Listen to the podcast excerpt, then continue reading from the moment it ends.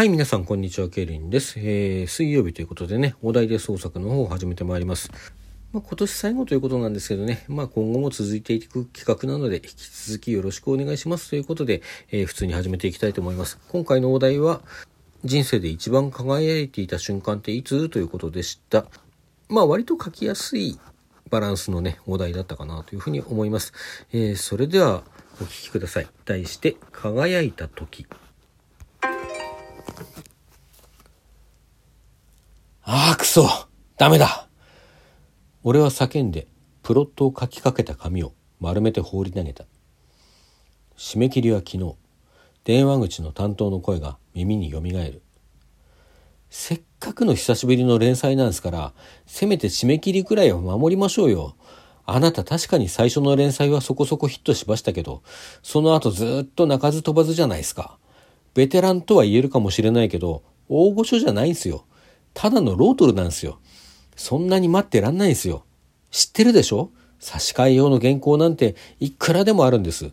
アンケート上位狙いたいのはわかるけど、ある程度見切りつけて間に合わせること優先しないと、こんな毎回遅らせてたら、順位無関係に打ち切りってことになりかねないですよ。ったく、若造が好きかって言いやがって。闘志が湧き、猛然と目の前の白紙に向かうが、そんなことで出ないアイディアが出るはずもなく。ただのロートルか。苛立ちがため息に消えていく。誰よりも自分がわかってる。漫画家になるという夢をひたすら追い求め、テスト前はおろか授業中まで漫画のことばかり考えていた中高生の頃。アイデアに詰まるなんて考えたこともなかった。もちろんすごく質が高かったというわけではない。よくて凡庸。大半はゴミのようなアイディアと言っても差し支えないレベル。だが、あの頃の俺にはそれを恐れない情熱があった。いちいちゴミかどうかなど考えもせず、とにかく形にし仕上げる闇雲なパワーがあった。それがあってこそ1%、あるいはそれより少ない確率で出てくる使い物になるアイディアをすくい上げることができたのだ。それがどうだ？デビューから10年。確かに技術は上がった。センスも身についた。だがそのことで俺は事情自爆に陥っているのではないか。何を思いついてもつまらない、凡庸だと感じてしまう。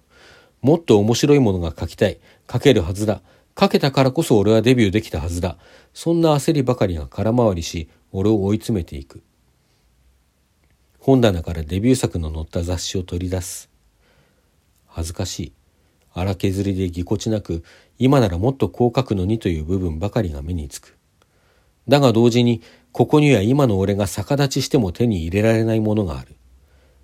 信じているのだ。書こうとしているものを、自分の力を、未来を。自分が生み出そうとしているものへの確信が、この作品には満ち溢れている。それが説得力となって、ほとんど力技で面白さを納得させてしまう。確かに、俺の作品で最も知名度が高いのは、この後しばらく経って始めた初連載作品の方だ。だが、俺が最も輝いていたのは、このデビュー短編を書いた時ではなかったか。今の連載だって、なかなかアンケート順位は上がらないものの、初連載に比べて劣ったものを書いているつもりはない。だが、このデビュー短編には勝てないと思ってしまう。あ、待てよ。ふっとひらめきが生じた。今書いている作品の主人公が置かれた状況はちょうど今の俺に例えられるのではないか。才能に物を言わせて突き進んできた主人公が初めて迎えた挫折とスランプ。今後の成長を描く上ではなくてはならないこの段階を超えさせる方法が思いつかなかったのだが、主人公自身の最も輝いていた時と絡めるのはどうか。そこにヒントがあるという書き方もできるが、逆にその瞬間へのこだわりから解放されて前に進むという描き方もいいかもしれない。やっと思考が堂々巡りから解放され動き始める。なんとかなりそうだ。今までのストーリーやキャラクター設定、予定している展開を見据えた上で、どっちの方向がいいか考え始めながら思う。この主人公にもし意識があったとすれば、自分と同じような悩みを自分を生み出した作者が抱えているかもしれないなんて考えもしないんだろうなと。作者は作品世界の造物主だ。もし彼らがその存在を意識しているとしたら、もっと顔面な絶対者みたいなものを想像しているのではないか。実際には悩み迷い、最終的に主人公がたどることになる運命すら、いくつもの試行錯誤の結果だというのに。その時、突然、上から大きな声が降り注いだ。ああ、くそダメだ何事かと見上げる俺の視界で世界が歪んだ。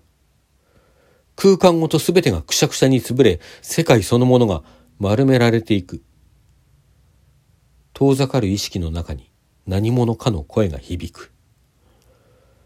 世界を7日間で作った時は、こんなに悩むことになるとは思わなかったな。あの時が俺の頂点だったよ。光あれ。神は最初にそう言ったんだっけ？ぽいと世界は放り投げられ、俺の現実は現実ではなくなってしまった。はい、というお話でございました。いかがでしたでしょうか？まあこの現実世界がね何者かそういう神様なり何なりなりのこう創作なんじゃないかというような発想というのは私の作品今までにもいくつかそういうような作品が書いてきたかなというふうに思いますけれども、まあ、今回ヒントになったのはその輝いた時っていうのと光あれっていうのが神様の最初の言葉だったっていうのをつなげるところから発想した作品ですね。はい。えー、ちょっとライブの方でも話したんですけど実は書き終わった後で気がついたんですけどこちらねあの高校の時に書いたスランプっていう話がこれの原型といえば言える話だったなっていうのを後でちょっと思い出したりしてました。まあなんていうかねやっぱりその10代の頃の想像力ってすごいなというのはちょっと作品の内容ともリンクするようなところがあって面白いですね。まあ何にせよお楽しみいただけたのでしたら幸いでございます。もし感想等ありましたらお便りいただけたら大変嬉しく思います。さて、えまずは来週の来週とか次回のお題行きましょうか。あの、次回なんですけどね、来週がちょっと1月4日なんですよ。まあ、三が日終わっているとはいえ、ちょっとバタバタしているかなと思いますんで、えー、その1週間後、1月11日にですね、えー、次回のこのお題で創作の方、設定させていただきたいと思います。次回は1月11日ということで、どうぞよろしくお願いいたします。で、その次回のお題の方はですね、まあ2週間間が空いちゃいますけれども、今のうちに発表しておきたいと思います。特にリクエストもらってますので、ガチャ引いていきますね。次回のお題はこれだ最近撮った写真には何が写ってる？これは面白いですね。ホラー展開もできそうだし、まあちょっといろいろ思いつきそうなんで、まあ、ちょっとせっかく時間もあるんでね、いろいろいじって考えてみたいと思います。はい、どうぞお楽しみに。えー、ということで、当企画お題で創作では常時参加者を募集しております。私は小説を書いておりますけど、えー、小説でなくても構いません。詩ですとかエッセイ、えー、まあエッセイはちょっと創作要素が薄いかなと思いますけれども、まあ詩ですとかね、短歌とか俳句とか何でも構いませんので、まああとはあるいは音楽でも構いませんし、まあ、ラジオトークで直接の発表は難しいとはいうものの視覚的な作品、イラストですとか映像作品でもですね、概要欄の方にリンクを貼っていただいて、トークの方ではそれの作品に関する話をしていただくという形であれば参加できるかなと思いますので、まあ、ぜひぜひね、いろんな形での参加をお待ちしております。まあ、要はね、今、あの、発表しましたお題、最近撮った写真には何が写っているという、えー、テーマで、お題でですね、あの、次回までに何か作品をあの書いていただければ書くというかねあのラジオトーク内で発表していただければというとこなんでね気軽にどうぞ参加していただけたら大変嬉しく思います。またですねあの毎回のこのお題の方も常時募集しておりますのでまあ何もなければこうやってガチャを引くんですけれどもあの何かありましたらですねこんなお題で書いてほしいなというものがありましたらあの DM とかねラジオトークのお便りとか、あの、何でもいいので、私に伝えるような形で伝えていただければ必ず採用させて、ほぼほぼ必ずね、採用させていただきますので、どうぞよろしくお願いいたします。まあ、センシティブな内容とか、すごくセンシティブな内容とかであれば、ひょっとしたら、あの、採用見送らせていただく場合もあるかもしれません。その時はどうもぞご了承ください。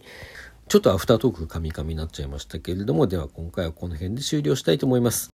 それでは皆さん、さようなら。えー、次回をお楽しみに。そして皆様、どうぞ良いお年をお迎えください。